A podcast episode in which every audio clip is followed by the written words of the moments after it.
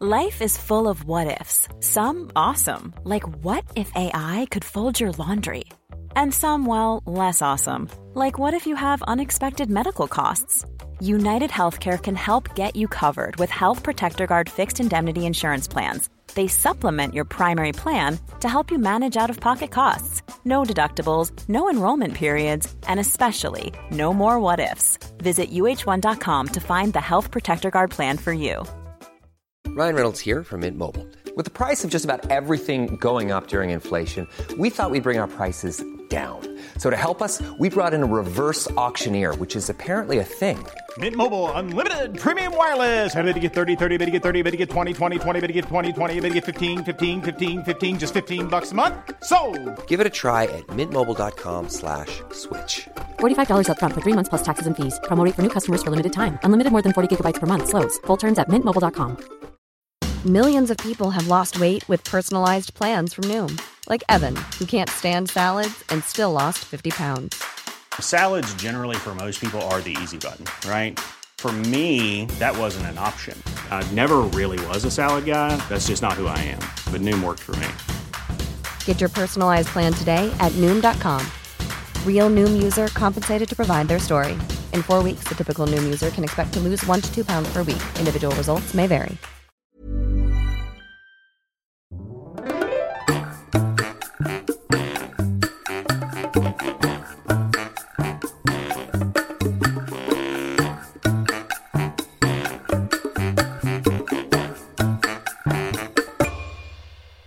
Hola, ¿qué tal? Esto es How to Spanish Podcast. Yo soy David. Y yo soy Ana. En este episodio te vamos a hablar de algo muy interesante que llegó a México. Y no solo a México, a muchos lugares del mundo, pero queremos saber cómo llegó a México. Las hamburguesas. This podcast is made possible thanks to our Patreon family. Some of the benefits include a PDF with grammar bits and vocabulary, as well as full videos and a transcript. If you want to join our Patreon family, just go to patreon.com slash howtospanishpodcast. Muchas gracias a nuestros nuevos patrones, Jacob, Sue, Faye, Tony, Vicenzo, Travis, Aesthetic, Barney, Jacob, Cookie, Dundee, Ryan. Faith. El tiempo en el que vivimos es muy globalizado. Puedes obtener cosas de prácticamente cualquier parte del mundo, especialmente si vives en una ciudad grande, como por ejemplo Ciudad de México, es fácil tener acceso a comida de diferentes lugares. La mayoría de los productos que tenemos en nuestras casas ni siquiera fueron fabricados en nuestro país de origen. Y llega un momento en donde es un poco interesante y al mismo tiempo complicado reconocer qué cosas son nuevas en nuestra cultura y cuáles han estado allí para siempre. Por ejemplo, en el caso de la comida, para nosotros las hamburguesas son muy normales, es muy fácil conseguirlas en cualquier lugar y ni siquiera pensamos que sea comida extranjera realmente, porque es común, incluso las familias las preparan en sus propias casas. Así que es interesante saber en qué momento llegó este alimento a México, porque si ustedes lo comparan con la comida tradicional mexicana, es completamente diferente, es un concepto distinto y claramente tiene orígenes de otro país. Algo que también lo hace interesante es que no porque sea algo extranjero es algo con poca importancia. Al contrario, creo que esta comida en específico y tal vez las pizzas se han vuelto comidas muy muy importantes en la vida diaria de los mexicanos. Y lo que decía al principio, creo que no solo de los mexicanos, puedes viajar a muchos países y va a haber hamburguesas. Entonces, ¿cómo llegaron a México? Eh, es, estamos haciendo este episodio basados en un artículo publicado por el periódico El Universal, a los cuales le damos el crédito por toda la investigación que ellos hicieron, pero creemos que es muy interesante compartir esto, porque nos deja ver un poco de historia, pero también un poco de cómo la sociedad ha ido cambiando en épocas realmente modernas. Así que vamos a empezar. Si volvemos en el tiempo a la primera mitad del siglo XX, podríamos ver que en esa época las hamburguesas no eran comunes. La situación era así. La mayoría de las personas comían en sus casas, pero los que no, comían en fondas. Y hemos hablado un poco sobre las fondas en el pasado. Son pequeños restaurantes caseros, donde no hay muchas personas, pero cada día se cocinan cosas un poquito diferentes y, como dije, es comida muy, muy casera. También había puestos de garnachas. Y las garnachas son comidas eh, típicas mexicanas como pueden ser quesadillas, tostadas, pambazos, cosas por el estilo. También eran muy populares unos lugares llamados pulquerías, donde se vendía una bebida llamada pulque. Y lo interesante de estos lugares es que siempre había un poquito de comida picante, porque el pulque tiene alcohol. Y si no había comida comida, por lo menos había tortillas y salsas. Sí, a los mexicanos nos gusta a veces comer algo tan simple como una tortilla con sal o una tortilla con salsa. Es importante decir que estas comidas o estos lugares donde preparaban comida que menciona Ana, como las fondas, en donde se preparan guisados, ah, normalmente no es, digamos, comida rápida de preparar, al contrario, toma mucho tiempo y es, digamos, la esencia de la cocina mexicana en un lugar donde puedes comer barato, ¿no? Arroz rojo, algún mole, son cosas que casi siempre van a estar en el menú de estas fondas. Y por otra parte, los lugares de garnachas serían los lugares de comida rápida por excelencia de la comida mexicana, porque una quesadilla que se pone en aceite, tal vez una persona puede tardar en prepararlo con todos los elementos que ya tienen ahí 5, 10 minutos máximo, entonces realmente es una comida rápida. Entonces parecía que las necesidades de los mexicanos estaba cubierta, ¿no? Tenías comida tradicional casera ah, disponible cerca de tu trabajo o en la calle y tenías comida rápida mexicana. Pero eso no fue necesariamente lo que pasó. Y bueno, antes de decir cómo llegó específicamente a México, vamos a hablar un poquito de dónde viene la hamburguesa en general, porque de hecho es un nombre interesante, ¿no? Hamburguesa. Hmm. Cuando era niña yo pensaba que venía de la palabra hambre, hamburguesa. Ah, porque la hamburguesa sacia tu hambre.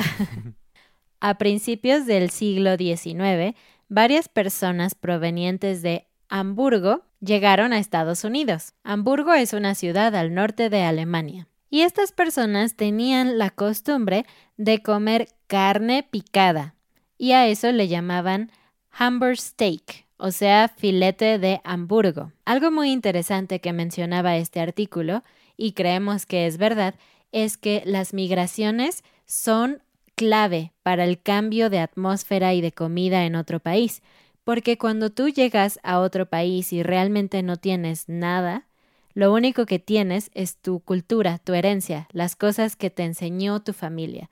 Y qué más importante que la comida. Finalmente tú comes lo que solías comer en tu casa, lo que tu mamá sabía cocinar. Así que estas personas trajeron esta costumbre de la carne picada a Estados Unidos. Y también es muy importante esto porque al final parte no solo de esa tradición, sino de esa añoranza por tus tradiciones, por tu cultura, por tu país, lo puedes ver en la comida, ¿no? Es algo tan importante que tal vez no puedes estar ahí físicamente, pero si tú comes eso que es que define a tu país, te sientes como en tu país. Muchas ah, personas en otras partes del mundo, mexicanos, nos han dicho que cuando encuentran un lugar mexicano de comida, digamos, de tacos, que tiene todos los ingredientes con los que comemos aquí y comen un taco, dicen, wow, es como estar en casa. Esa sensación que no puedes lograr tal vez durante mucho tiempo porque la comida no se puede replicar igualmente en todas las partes del mundo. Nosotros nunca hemos vivido en otro país, solamente hemos estado un par de días, semanas en Estados Unidos, pero recuerdo claramente que estábamos muy felices de comer comida diferente, comida de Estados Unidos, era muy delicioso, y estábamos viajando en coche. Así que el, día que regresamos a México y paramos, fue como vamos a comer algo mexicano, algo picante, muy picante, porque las salsas en Estados Unidos no picaban tanto como a nosotros nos gusta. Entonces cuando llegamos aquí pudimos comer una tortilla y salsa, fue como, ah, y solamente habían pasado tres o cuatro semanas desde la última vez que habíamos comido comida mexicana. Así que yo le digo a David que probablemente si yo me hubiera mudado a otro país cuando era mucho más joven, no tendría tanto un problema con la comida, pero sospecho que si ahorita nos mudamos a otro país, realmente la comida la voy a extrañar muchísimo. Así que yo sé que muchos de ustedes que nos ven viven en otro país o incluso viven aquí en México. Así que, ¿por qué no nos dicen en un correo, un comentario o en las redes sociales cómo es esta experiencia para ustedes? ¿Extrañan la comida de su país o no es tan importante? Y bueno, después de todo este pequeño breviario cultural, regresamos a la historia de las hamburguesas, porque en 1836 se tiene el registro que en la ciudad de Nueva York, un restaurante llamado Delmónicos vendía un platillo costoso que se llamaba Hamburger Steak, que fue como dijo Ana que se le llamó al platillo que venía de Alemania. Y fue hasta el año de 1904 en una feria en San Luis, una feria de comida de diferentes partes del mundo, que este alimento se convirtió, digamos, en algo que toda la gente quería consumir, se volvió famoso. Pero algo muy interesante y que varios estudios y personas que se dedican a la historia no saben es cómo se le puso el pan. ¿Quién le puso el pan a esta carne de hamburguesa que ahora conocemos, ¿no? La carne molida. No se sabe. Para ese entonces ya se comía con pan o con otras cosas. Y digamos, fue hasta 1900 donde realmente se creó lo que ahora conocemos como la hamburguesa. Y en México se tiene registro del concepto de hamburguesa desde 1931. Podemos ver cómo rápidamente se popularizó la hamburguesa no solo en Estados Unidos, porque dijimos que fue en 1904 cuando se hizo popular en esta feria de comida en San Luis, y solo 30 años después ya estaba llegando a México. Pero llegó a México como un alimento de élite. Un alimento caro solo se vendía en restaurantes Popov. Popov. Y Popov es la frase del día, así que al final vamos a explicarla, pero básicamente eran restaurantes caros. Algunos se servían con pan y algunos se servían con puré de papa. Y unos pocos años después, en el año de 1940, llegó el primer restaurante que tenía todo el concepto estadounidense, inclusive se llamaba Hollywood Steakhouse, y donde vendía exactamente hamburguesas como las conocemos, con pepinillo, cebolla y jitomates, y también vendían hot dogs. Que por cierto, en México, en, en Ciudad de México, podemos decir hochos. Y chile con carne, el famoso chili, que obviamente no es nada mexicano. Sin embargo, al principio, muchas personas rechazaban la idea de las hamburguesas. ¿Cómo pudieron hacerlo? En el periódico El Universal, en 1945, alguien escribió que si seguíamos vendiendo hamburguesas íbamos a perder el turismo, que nadie iba a querer venir a México porque ¿por qué querrían comer lo mismo que tienen en sus países? Así que la hamburguesa era como una amenaza a los tacos o algo así.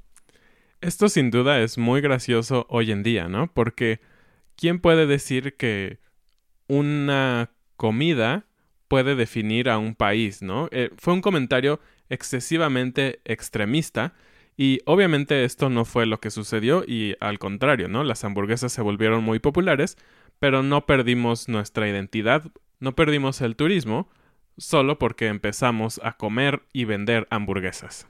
Y seguimos con la evolución en México que realmente fue muy rápida.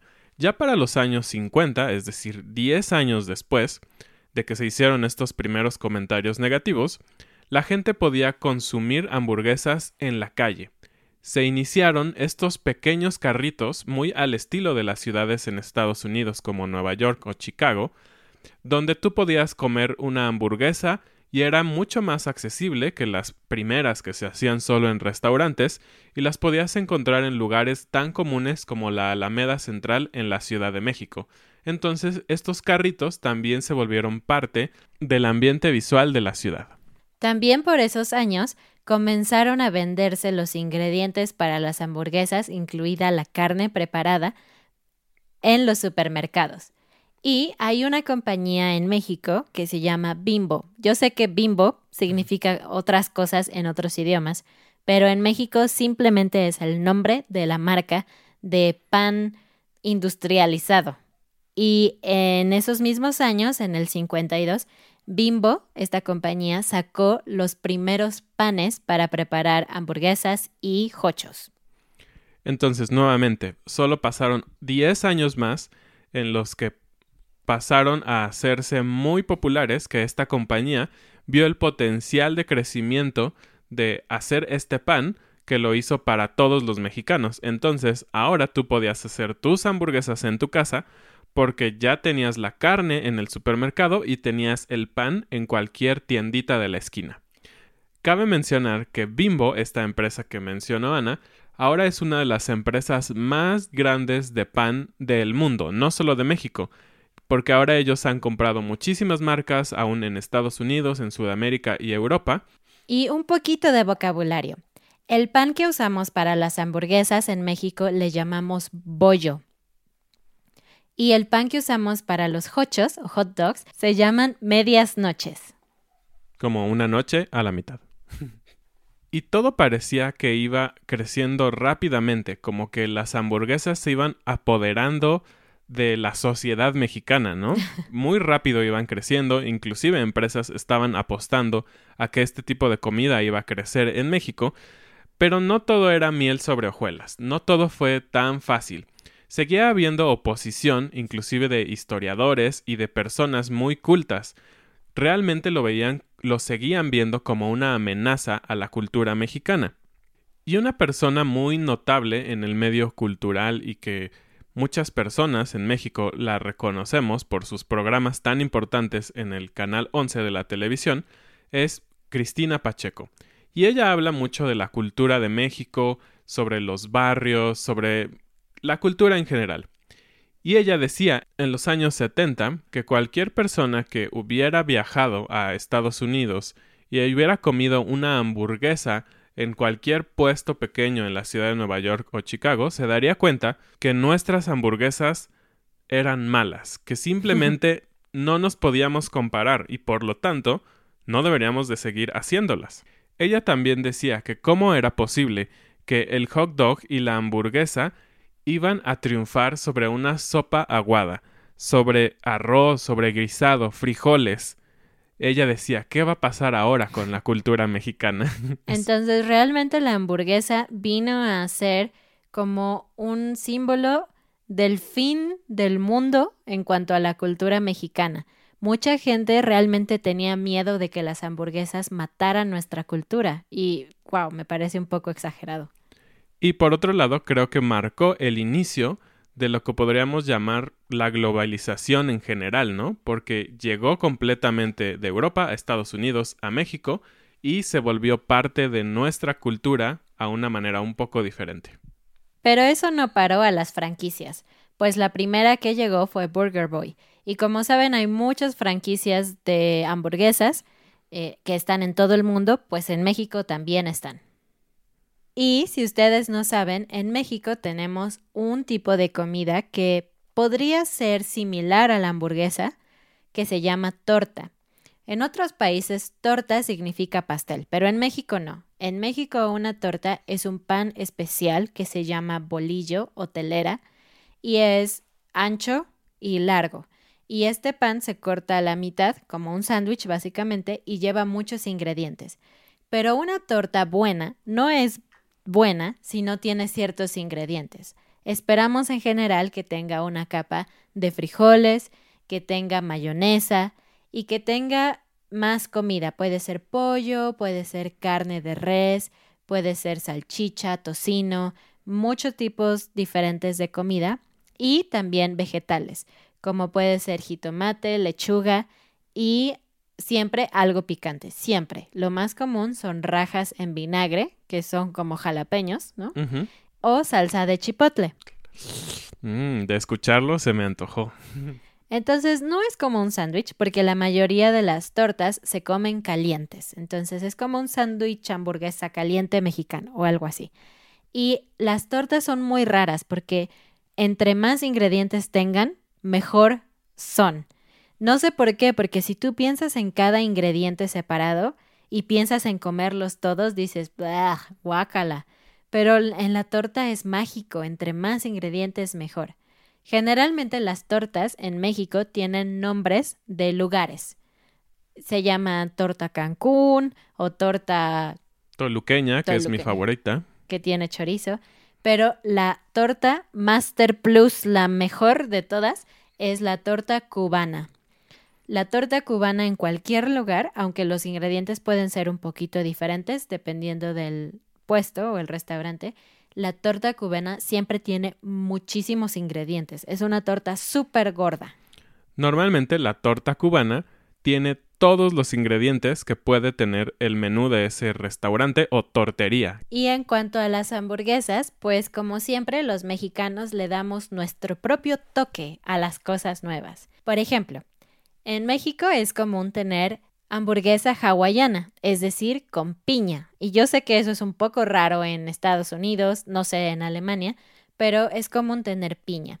También es común tener guacamole o aguacate. También en México puedes encontrar versiones de hamburguesas con frijoles. Sí, como la torta. Y de hecho yo he comido y son muy buenas con frijoles. También pueden llevar chorizo, que también es un ingrediente muy mexicano, digamos el chorizo específicamente de México. Y obviamente lo que no puede faltar en un lugar, puede ser un restaurante o un puesto de la calle de hamburguesas, es que tienen chiles. Y puede haber varias formas. El más común son los chiles en vinagre, que son los jalapeños que vienen en este líquido como encurtidos, ¿no? Vienen con cebollas, eh, zanahorias y el chile en sí, que pueden ser ligeros o pueden ser muy picosos. Y también puedes comerlos con chiles toreados, que son muy, muy picosos, pero muy ricos. Puedes comerlos también con chiles chipotles, que es otra opción. Y también una adición que no puede faltar en las hamburguesas es el queso, ¿no? Normalmente las hamburguesas tradicionales, por decirlo así, tienen queso americano, le decimos aquí, o queso amarillo. Pero en México, pero en México normalmente ocupamos esos quesos más otro tipo de queso. especialmente el queso blanco que se llama queso Oaxaca. Es un queso que puedes deshebrar y que se derrite. Como todo, los mexicanos siempre ponen su creatividad también en la comida.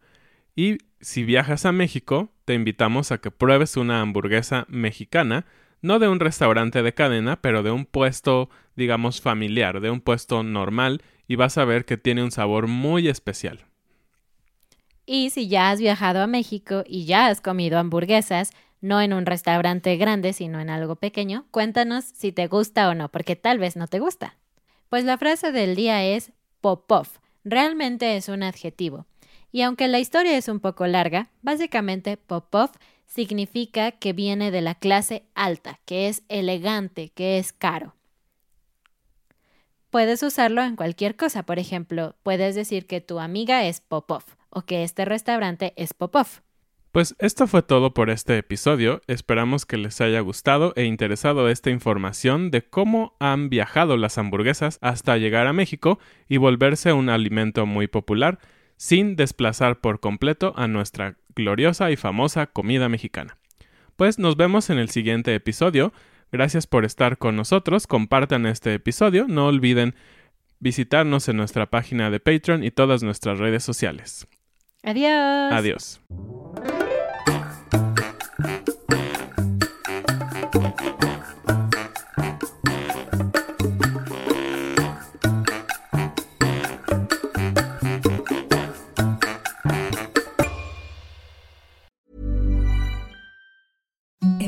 The softest sheets you've ever felt. Now imagine them getting even softer over time. That's what you'll feel with Bowl and Branch's organic cotton sheets. In a recent customer survey, 96% replied that Bowl and Branch sheets get softer with every wash. Start getting your best night's sleep in these sheets that get softer and softer for years to come. Try their sheets with a 30-night guarantee. Plus, get 15% off your first order at bowlandbranch.com. Code BUTTERY. Exclusions apply. See site for details. Mom deserves the best, and there's no better place to shop for Mother's Day than Whole Foods Market. They're your destination for unbeatable savings, from premium gifts to show-stopping flowers and irresistible desserts. Start by saving 33% with Prime on all body care and candles. Then get a 15-stem bunch of tulips for just $9.99 each with Prime. Round out Mom's menu with festive rosé, irresistible berry chantilly cake, and more special treats. Come celebrate Mother's Day at Whole Foods Market.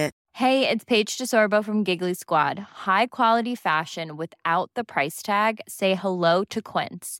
I'm snagging high-end essentials like cozy cashmere sweaters, sleek leather jackets, fine jewelry, and so much more. With Quince being 50 to 80% less than similar brands. And they partner with factories that prioritize safe, ethical, and responsible manufacturing. I love that. Luxury quality within reach. Go to quince.com slash style to get free shipping and 365 day returns on your next order. Quince.com slash style.